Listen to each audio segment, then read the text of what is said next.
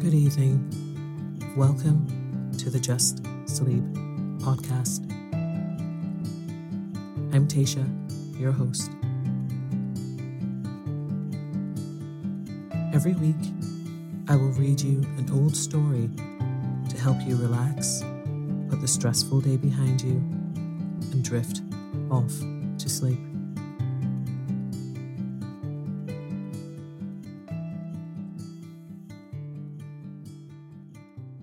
Occasionally, we will run ads in order to cover the costs of the production of the podcast.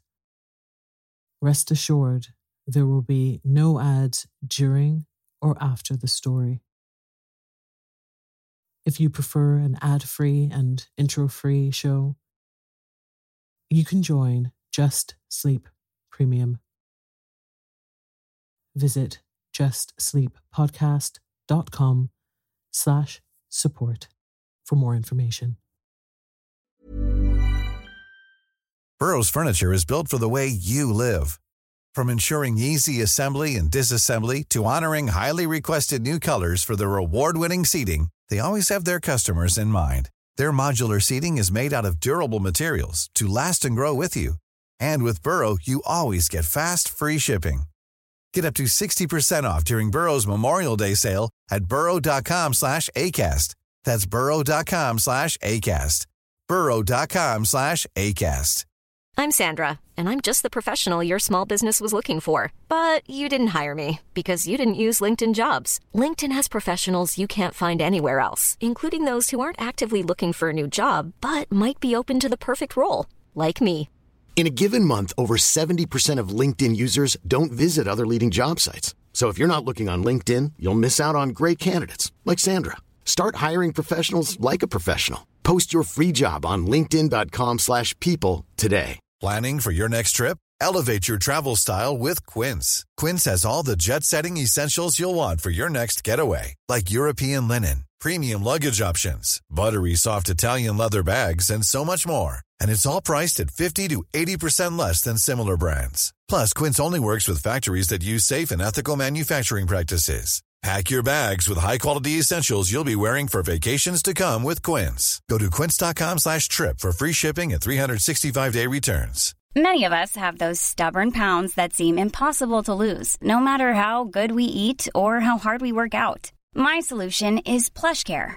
PlushCare is a leading telehealth provider with doctors who are there for you day and night to partner with you in your weight loss journey. They can prescribe F D A-approved weight loss medications like Wegovy and Zepbound for those who qualify.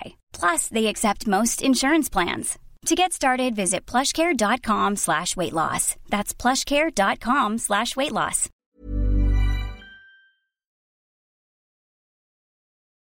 Tonight, I will be reading The Invisible Man, a Father Brown Mystery by G K Chesterton.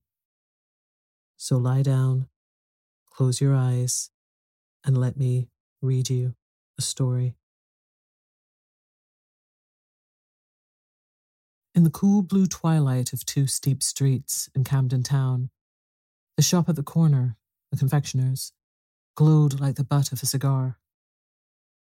One should rather say, perhaps, like the butt of a firework, for the light was of many colours and some complexity, broken up by many mirrors, and dancing on many gilt and gaily coloured cakes and sweetmeats. Against this one fiery glass were glued the noses of many gutter snipes, for the chocolates were all wrapped in those red and gold and green metallic colours, which are almost better than chocolate itself. And the huge white wedding cake in the window was somehow at once remote and satisfying, just as if the whole North Pole were good to eat. Such rainbow provocations could naturally collect the youth of a neighbourhood up to the ages of twelve or ten. But this corner was also attractive to youth at a later stage, and a young man, not less than twenty-four, was staring into the same shop window. To him also the shop was of fiery charm, but this attraction was not wholly to be explained by chocolates, which, however, he was far from despising. He was a tall, burly, red-haired young man, with a resolute face but a listless manner. He carried under his arm a flat grey portfolio of black and white sketches, which he had sold with more or less success to publishers ever since his uncle, who was an admiral, had disinherited him for socialism because of a lecture which he had delivered against that economic theory. His name was John Turnbull Angus. Entering at last, he walked through the confectioner's shop to the back room, which was a sort of pastry cook restaurant, merely raising his hat to the young lady who was serving there. She was a dark, elegant, alert girl in black, with a high collar and a very dark, quick eyes, and after the ordinary interval, she followed him into the inner room to take his order. His order was evidently a usual one. "I want, please," he said with precision, "one halfpenny bun and a small cup of black coffee." An instant before the girl could turn away, he added, "Also, I want you to marry me." The young lady of the shop stiffened suddenly and said, "Those are jokes I don't allow." The red-haired young man lifted grey eyes of an unexpected gravity. "Really and truly," he said, "it's as serious. As serious as the halfpenny bun. It is expensive, like the bun. One pays for it. It is indigestible, like the bun. It hurts." The young lady had never taken her dark eyes off him, but seemed to be studying him with almost tragic exactitude. At the end of her scrutiny, she had something like the shadow of a smile, and she sat down in a chair. "Don't you think," observed Angus absently, "that it's rather cruel to eat these halfpenny buns? They might grow up into penny buns. I shall give up these brutal sports when we are married." The young lady rose from her chair and walked to the window, evidently in a state of strong but not unsympathetic agitation. When at last she swung round again with an air of resolution, she was bewildered to observe that the young man was carefully laying out on the table various objects from the shop window. They included a pyramid of highly coloured sweets, several plates of sandwiches, and the two decanters containing that mysterious port and sherry which were peculiar to pastry cooks. In the middle of this neat arrangement, he had carefully let down the enormous load of white sugared cake, which had been the huge ornament of the window. "What on earth are you doing?" she asked. "Duty, my dear Laura," he began. "Oh, for the Lord's sake, stop a minute," she cried, "and don't talk to me in that way. I mean, what is all that?" "A ceremonial meal, Miss Hope." "And what is that?" she asked impatiently, pointing to the mountain of sugar. "The wedding cake, Missus Angus," he said. The girl marched to that article, removed it with some clatter, and put it back in the shop window. She then returned and, putting her elegant elbows on the table, regarded the young man not unfavourably, but with considerable exasperation. "You don't give me any time to think," she said. "I'm not such a fool," he answered. "That's my Christian humility." She was still looking at him, but she had grown considerably graver behind the smile. "Mister Angus," she said steadily, "before there's a minute more of this nonsense, I must tell you something about myself as shortly as I can." "Delighted," replied Angus gravely. "You might tell me something about myself, too, while you're about it." "Oh, do hold your tongue and listen," she said. "It's nothing that I'm ashamed of, and it isn't even anything that I'm especially sorry about. But what would you say if there was something that is no business of mine, and yet is my nightmare?" "In that case," said the man seriously, "I should suggest that you bring back the cake." "Well, you must listen to the story first," said Laura persistently. "To begin with, I must tell you that my father owned the inn called the Red Fish at Ludbury, and I used to serve people in the bar." "I've often wondered," he said, "why there was a kind of Christian air about this one confectioner's shop." Ludbury is a sleepy, grassy little hole in the eastern counties, and the only kind of people who ever come to the Red Fish are occasional commercial travellers, and for the rest, the most awful people you can see, only you've never seen them. I mean little loungy men who had just enough to live on and had nothing to do but lean about in bar rooms and bet on horses, and bad clothes that were just too good for them. Even these wretched young rotters were not very common at our house, but there were two of them that were a lot too common. Common in every sort of way. They both lived on money of their own and were wearisomely idle and overdressed. But yet I was a bit sorry for them, because I half believe they slunk into our little empty bar because each of them had a slight deformity, the sort of thing that some yokels laugh at. It wasn't exactly a deformity either, it was more an oddity. One of them was a surprisingly small man, like a jockey. He was not at all jockeyish to look at, though. He had a round black head and a well-trimmed black beard, bright eyes like a bird's. He jingled money in his pockets. He jangled a great gold watch chain, and he never turned up except dressed just too much like a gentleman to be one. He was no fool, though, though a futile idler. He was curiously clever at all kinds of things that couldn't be the slightest use, a sort of impromptu conjuring, making fifteen matches set fire to each other like a regular firework, or cutting a banana or some such thing into a dancing doll. His name was Isidore Smythe, and I can see him still, with his little face just coming up to the counter, making a jumping kangaroo out of five cigars. The other fellow was more silent and more ordinary, but somehow he alarmed me much more than poor little Smythe. He was very tall and slight and light-haired. His nose had a high bridge, and he might almost have been handsome in a spectral sort of way, but he had one of the most appalling squints I've ever seen or heard of. When he looked straight at you, you didn't know where you were yourself, let alone what he was looking at. I figure this embittered the poor chap a little, for while Smythe was ready to show off his tricks anywhere, James Welkin, that was the squinting man's name, never did anything except soak in our bar parlour and go for great walks by himself in the flat, grey country all round. All the same, I think Smythe, too, was a little sensitive about being so small, though he carried it off more smartly. And so it was that I was really puzzled, as well as startled, and very sorry, when they both offered to marry me in the same week. Well, I did what I've since thought was perhaps a silly thing.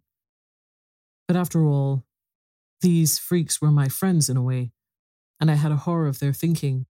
I refused them the real reason, which was that they were so impossibly ugly. So I made up some gas of another sort about never meaning to marry anyone who hadn't carved his way in the world. I said it was a point of principle with me not to live on money that was just inherited like theirs. Two days after I talked in this well-meaning sort of way, the whole trouble began. The first thing I heard was that both of them had gone off to seek their fortunes, as if they were in some silly fairy tale. Well, I've never seen either of them from that day to this, but I've had two letters from the man called Smythe, and really they are rather exciting. Ever heard of the other man? Asked Angus. No, he never wrote, said the girl, after an instant's hesitation. Smythe's first letter was simply to say that he had started out walking with Welkin to London, but Welkin was such a good walker that the man dropped out of it and took a rest by the roadside. He happened to be picked up by some travelling show, and he got on quite well in the show business, and was soon sent up to the aquarium to do some tricks that I forget. That was his first letter. His second was much more of a startler, and I only got it last week. The man called Angus emptied his coffee cup and regarded her with mild and patient eyes. Her own mouth took a slight twist of laughter as she resumed. I suppose you've seen on the hoardings all about this Smythe's silent service, or you must be the only person that hasn't. Oh, I don't know much about it. It's some clockwork invention for doing all the housework by machinery. You know the sort of thing. Press a button, a butler who never drinks, turn a handle, ten housemaids who never flirt. Well, whatever these machines are, they are making pots of money, and they're making it all for that little man whom I knew down in Ludbury. I can't help feeling pleased the poor little chap has fallen on his feet. But the plain fact is, I'm in terror of his turning up at any minute and telling me he's carved his way in the world, as he certainly has. And the other man? Repeated Angus with a sort of obstinate quietude. Laura Hope got to her feet suddenly. My friend, she said, I think you are a witch. Yes, you're quite right. I have not seen a line of the other man's writing, and I have no more notion than the dead of what or where he is. But it is of him that I am frightened. It is he who is all about my path. It is he who has half driven me mad. Indeed, I think he has driven me mad, for I have felt him where he could not have been, and I have heard his voice when he could not have spoken. Well, my dear, said the young man cheerfully, if he were Satan himself, he is done for now. You've told somebody. One goes mad all alone, old girl. But when was it you fancied you felt and heard our squinting friend? I heard James Welkin laugh as plainly as I hear you speak, said the girl steadily. There was nobody here, for I stood just outside the shop at the corner, and I could see down both streets at once. I had forgotten how he laughed, though his laugh was as odd as his squint. I had not thought of him for nearly a year, but it's a solemn truth that a few seconds later, the first letter came from his rival. Did you ever make the spectre speak or squeak or anything? Asked Angus with some interest. Laura suddenly shuddered, and then, with an unshaken voice, Yes, just when I had finished reading the second letter from Isidore Smythe, announcing his success. Just then I heard Welkin say, He shan't have you, though. It was quite plain, as if he were in the room. It is awful. I think I must be mad. If you really are mad, said the young man, you would think that you must be sane. But certainly there seems to me to be something a little rum about this unseen gentleman. Two heads are better than one. I spare you allusions to any other organs. And really, if you would allow me, as a sturdy practical man, to bring back the wedding cake out of the window. Even as he spoke, there was a sort of steely shriek in the street outside, and a small motor, driven at devilish speed, shot up to the door of the shop and stuck there. In the same flash of time, a small man in a shiny top hat stood stamping in the outer room. Angus, who had hitherto maintained hilarious ease from motives of mental hygiene, revealed the strain of his soul by striding abruptly out of the inner room and confronting the newcomer. A glance at him was quite sufficient to confirm the savage guesswork of a man in love. This very dapper but small figure, with a spike of black beard, carried insolently forward, the clever, restless eyes, the neat but very nervous fingers, could be none other than the man just described to him, Isidore Smythe, who made dolls out of banana skins and matchboxes, Isidore Smythe, who made millions out of undrinking butlers and unflirting housemaids of metal. For a moment, the two men, instinctively understanding each other's air of possession, looked at each other with that curious cold generosity which is the soul of rivalry. Mister Smythe, however, made no allusion to the ultimate ground of their antagonism, but said simply and explosively, Has Miss Hope seen that thing on the window? On the window? Repeated the staring Angus.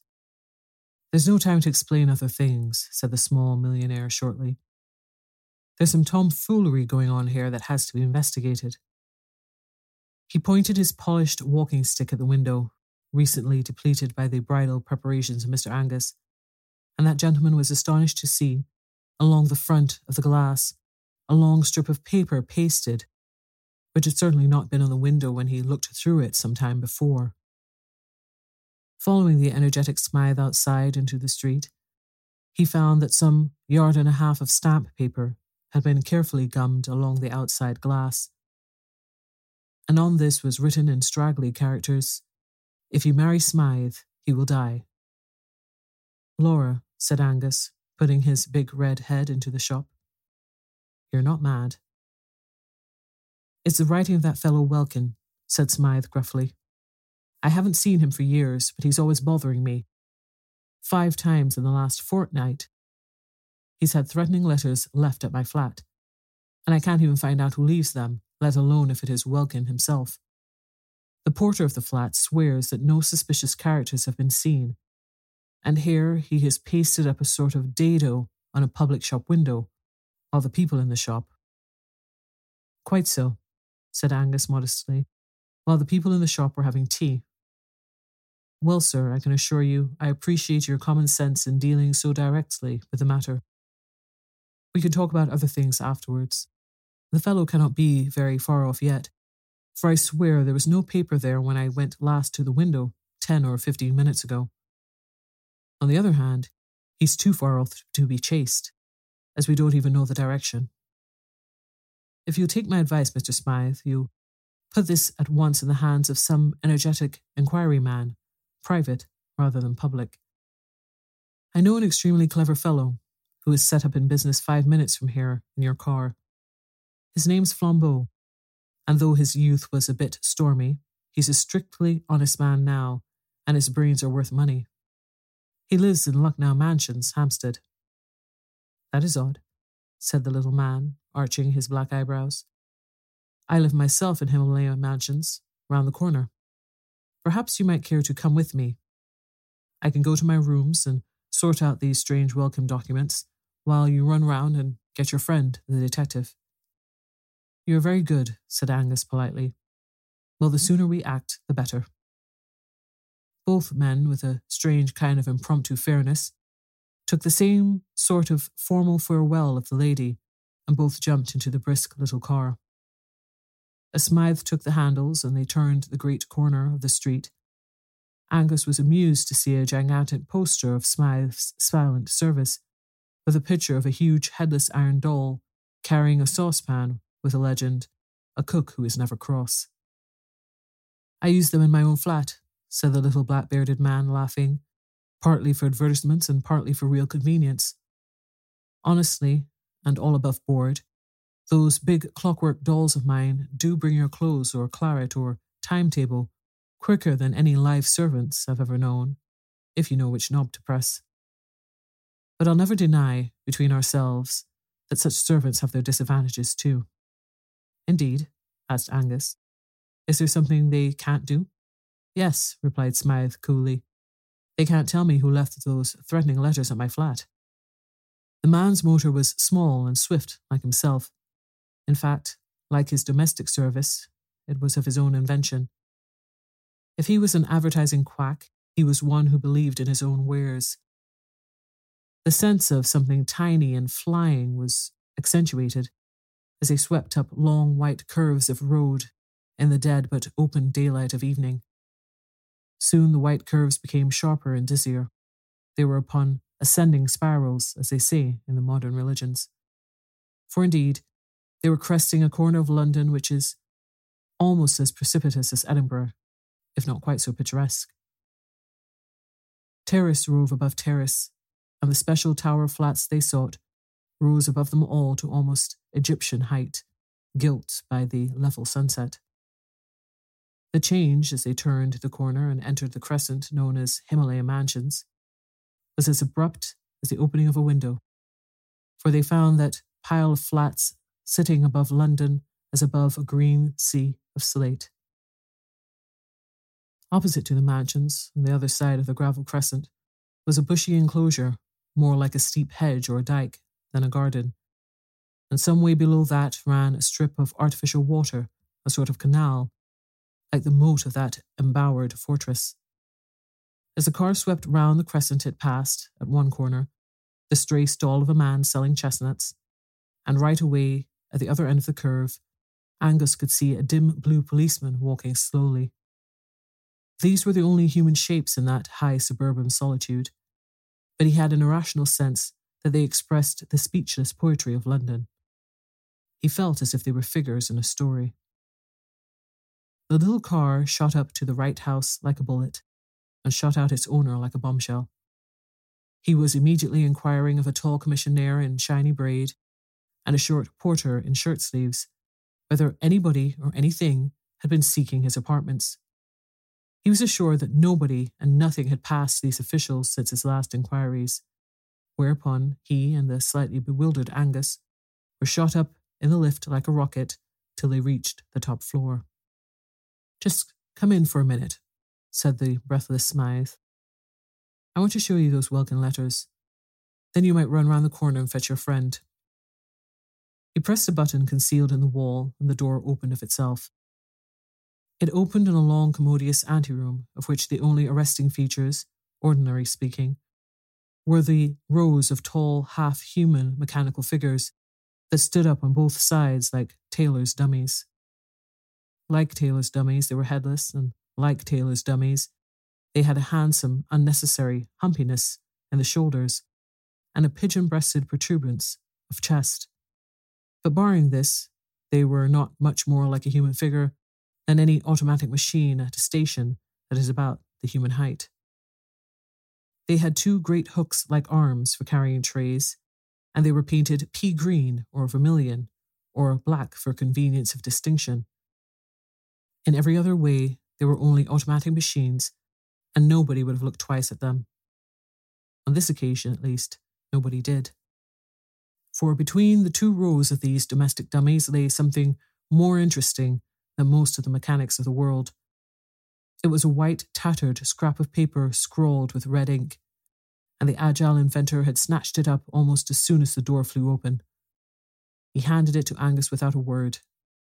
The red ink on it actually was not dry, and the message ran, "If you have been to see her today, I shall kill you." There was a short silence, and then Isidore Smythe said, quietly, "Would you like a little whiskey? I rather feel as if I should." "Thank you. I should like a little Flambeau," said Angus gloomily. "This business seems to me to be getting rather grave. I'm going round at once to fetch him." "Right you are," said the other with admirable cheerfulness. "Bring him round here as quick as you can." But as Angus closed the door behind him, he saw Smythe push back a button, and one of the clockwork images glided from its place and slid along a groove in the floor, carrying a tray with a siphon and decanter. There did seem something a trifle weird about leaving the little man alone among these dead servants who were coming to life as the door closed. Six steps down from Smythe's landing, the man in shirt sleeves was doing something with a pail. Angus stopped to exact a promise, fortified with a prospective bribe, that he would remain in that place until the return with the detective, and would keep count of any kind of stranger coming up those stairs. Dashing down to the front hall, he then laid similar charges of vigilance on the commissionaire at the front door, from whom he learned the simplifying circumstances that there was no back door. Not content with this, he captured the floating policeman and induced him to stand opposite the entrance and watch it, and finally paused an instant for a pennyworth of chestnuts and an inquiry as to the probable length of the merchant's stay in the neighbourhood. The chestnut seller, turning up the collar of his coat, told him he'd probably be moving shortly, as he thought it was going to snow. Indeed, the evening was growing grey and bitter, but Angus, with all his eloquence, proceeded to nail the chestnut man to his post. "Keep yourself warm on your own chestnuts," he said earnestly. "Eat up your whole stock. I'll make it worth your while. I'll give you a sovereign if you'll wait here till I come back, and then tell me whether any man, woman, or child has gone into that house where the commissionaire is standing." He then walked away smartly with a last look at the besieged tower. "I've made a ring round that room anyhow," he said. "They can't all four of them be Mister Wilkins' accomplices." Lucknow Mansions were, so to speak, on a lower platform of that hill of houses, of which Himalayan Mansions might be called the peak.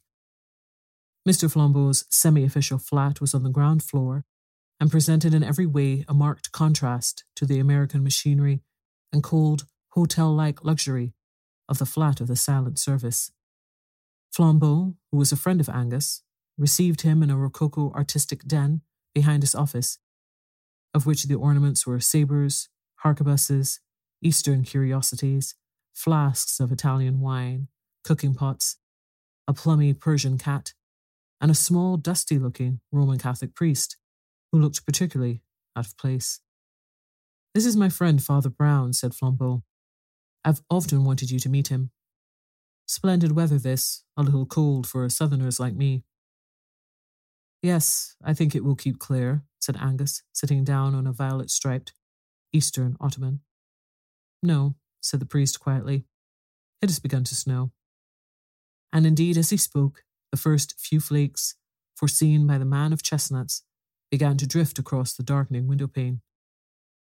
"Well," said Angus heavily, "I'm afraid I've come on business, and rather jumpy business at that. The fact is, Flambeau, within a stone's throw of your house is a fellow who badly wants your help. He's perpetually being haunted and threatened by an invisible enemy, a scoundrel whom nobody has even seen." As Angus proceeded to tell the whole tale of Smythe and Welkin, beginning with Laura's story and going on with his own, the supernatural laugh at the corner of two empty streets, the strange, distinct words spoken in an empty room, Flambeau grew more and more vividly concerned, and the little priest seemed to be left out of it, like a piece of furniture. When it came to the scribbled stamp paper pasted on the window, Flambeau rose, seeming to fill the room with his huge shoulders. "If you don't mind," he said, "I think you'd better tell me the rest on the nearest road to this man's house. It strikes me somehow that there is no time to be lost." "Delighted," said Angus, rising also, "though he's safe enough for the present, for I've set four men to watch the only hole to his burrow." They turned out into the street, the small priest trundling after them with the docility of a small dog. He merely said in a cheerful way, like one making conversation, "How quick the snow gets thick on the ground." As they threaded the steep side streets, already powdered with silver, Angus finished his story. By the time they reached the crescent with the towering flats, he had leisure to turn his attention to the four sentinels. The chestnut seller, both before and after receiving a sovereign, swore stubbornly that he had watched the door and seen no visitor enter. The policeman was even more emphatic. He said he had had experience of crooks of all kinds, in top hats and in rags. He wasn't so green as to expect suspicious characters to look suspicious. He looked out for anybody, and so, help him, there had been nobody. And when all three men gathered round the gilded commissionaire, who still stood smiling astride of the porch, the verdict was more final still. "I've got a right to ask any man, duke or dustman, what he wants in these flats," said the genial and gold-laced giant, "and I'll swear there's been nobody to ask since this gentleman went away." The unimportant Father Brown, who stood back, looking modestly at the pavement, here ventured to say meekly, "Has nobody been up and downstairs then, since the snow began to fall? It began while we were round at Flambeau's." "Nobody's been in here, sir. You can take it from me," said the official with beaming authority. "Then I wonder what that is," said the priest, and stared at the ground blankly like a fish. The others all looked down also, and Flambeau used a fierce exclamation and a French gesture. For it was unquestionably true that down the middle of the entrance, guarded by the man in gold lace, actually between the arrogant stretched legs of that colossus, ran a stringy pattern of grey footprints stamped upon the white snow. "God," cried Angus involuntarily, "the invisible man." Without another word, he turned and dashed up the stairs with Flambeau following. But Father Brown still stood looking about him in the snow-clad street, as if he had lost interest in his query. Flambeau was plainly in a mood to break down the door with his big shoulders, but the Scotchman, with more reason, if less intuition, fumbled about on the frame of the door till he found the invisible button, and the door swung slowly open. It showed substantially the same serried interior. The hall had grown darker, though it was still struck here and there with the last crimson shafts of sunset, and one or two of the headless machines had been moved from their places for this or that purpose, and stood here and there about the twilight place. The red and green of their coats were all darkened in the dusk, and their likeness to human shapes slightly increased by their very shapelessness. But in the middle of them all, exactly where the paper with the red ink had lain, there lay something that looked like red ink spilt out of its bottle, but it was not red ink. With a French combination of reason and violence, Flambeau simply said, murder, and plunging into the flat, had explored every corner and cupboard of it in five minutes. But if he expected to find a corpse, he found none. Isidore Smythe was not in the place, either dead or alive. After the most tearing search, the two men met each other in the outer hall, with streaming faces and staring eyes. "My friend," said Flambeau, talking French in his excitement, "not only is your murderer invisible, but he makes invisible also the murdered man." Angus looked around at the dim room full of dummies, and in some Celtic corner of his Scotch soul, a shudder started. One of the life-sized dolls stood immediately overshadowing the bloodstain, summoned, perhaps, by the slain man an instant before he fell. One of the high-shouldered hooks that served the thing for arms was a little lifted, and Angus had suddenly the horrid fancy that poor Smythe's own iron child had struck him down. Matter had rebelled, and these machines had killed their master. But even so, what had they done with him? "Eaten him," said the nightmare at his ear, and he sickened for an instant at the idea of rent human remains, absorbed and crushed into that acephalous clockwork. He recovered his mental health by an emphatic effort, and said to Flambeau, "Well, there it is. The poor fellow has evaporated like a cloud and left a red streak on the floor. The tale does not belong to this world." "There's only one thing to be done," said Flambeau, "whether it belongs to this world or the other. I must go down and talk to my friend." They descended, passing the man with the pail, who again asseverated that he had let no intruder pass, down to the commissionaire and the hovering chestnut man, who rigidly asserted their own watchfulness.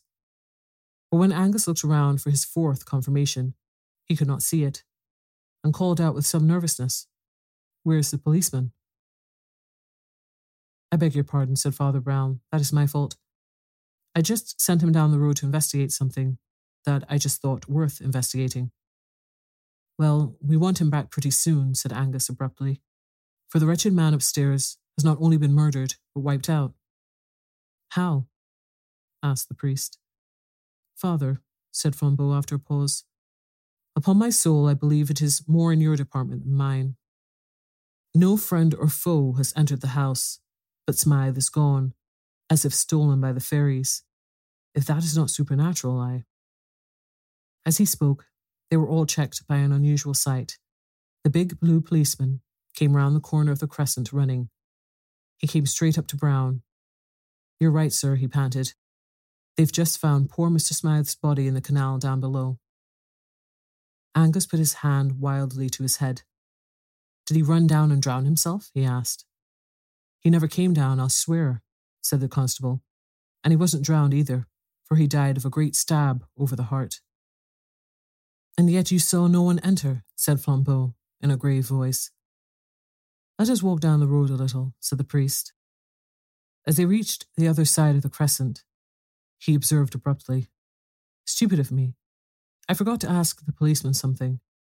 I wonder if they found a light brown sack." "Why a light brown sack?" asked Angus, astonished. "Because if it was any other coloured sack, the case must begin over again," said Father Brown. "But if it was a light brown sack, why, the case is finished." "I'm pleased to hear it," said Angus with hearty irony. "It hasn't begun, so far as I'm concerned." "You must tell us all about it," said Flambeau with a strange, heavy simplicity, like a child. Unconsciously, they were walking with quickening steps down the long sweep of road on the other side of the high crescent, Father Brown leading briskly, though in silence. At last he said with an almost touching vagueness, "Well, I'm sorry you'll think it so prosy. We always begin at the abstract end of things, and you can't begin the story anywhere else. Have you ever noticed this? That people never answer what you say. They answer what you mean, or what they think you mean. Suppose one lady says to another in a country house, 'Is anybody staying with you?' The lady doesn't answer yes, the butler, the three footmen, the parlour maid, and so on, though the parlour maid may be in the room, or the butler behind her chair. She says there is nobody staying with us, meaning nobody of the sort you mean. But suppose a doctor inquiring into an epidemic says, who's staying in the house? Then the lady will remember the butler, the parlourmaid, and the rest. All language is used like that. You never get a question answered literally, even when you get it answered truly. When those four quite honest men said that no man had gone into the mansions, they did not really mean that no man had gone into them. They meant no man whom they could suspect of being your man.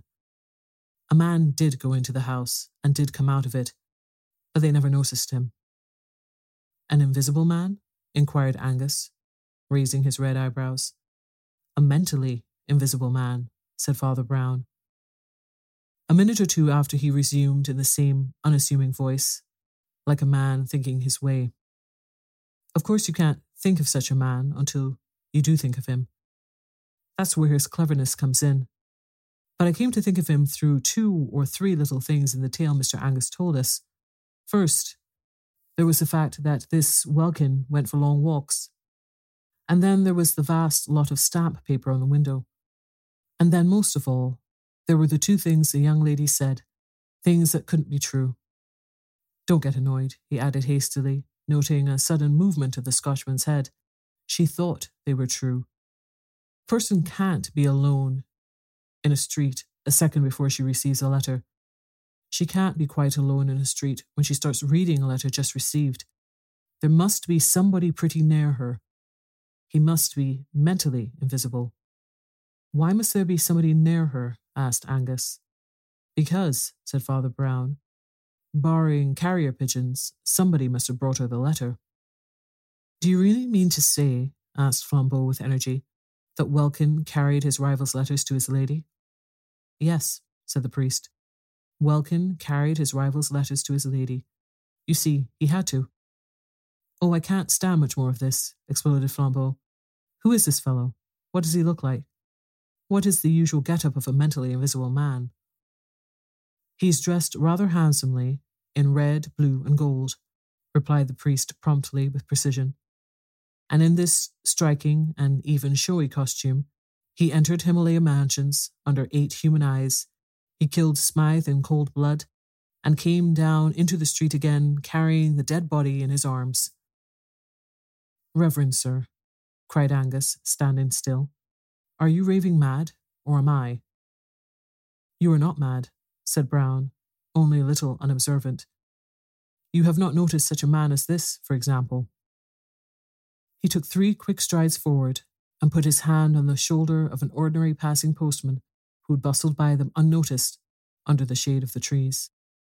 Nobody ever notices postmen somehow, he said thoughtfully. Yet they have passions like other men, and even carry large bags where a small corpse can be stowed quite easily. The postman, instead of turning naturally, had ducked and tumbled against the garden fence. He was a lean, fair, bearded man of a very ordinary appearance.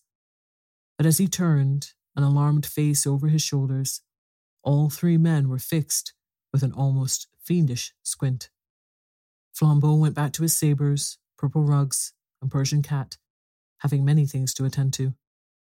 John Turnbull Angus went back to the lady at the shop, with whom that imprudent young man contrives to be extremely comfortable. But Father Brown walked those snow-covered hills under the stars for many hours with a murderer, and what they said to each other will never be known.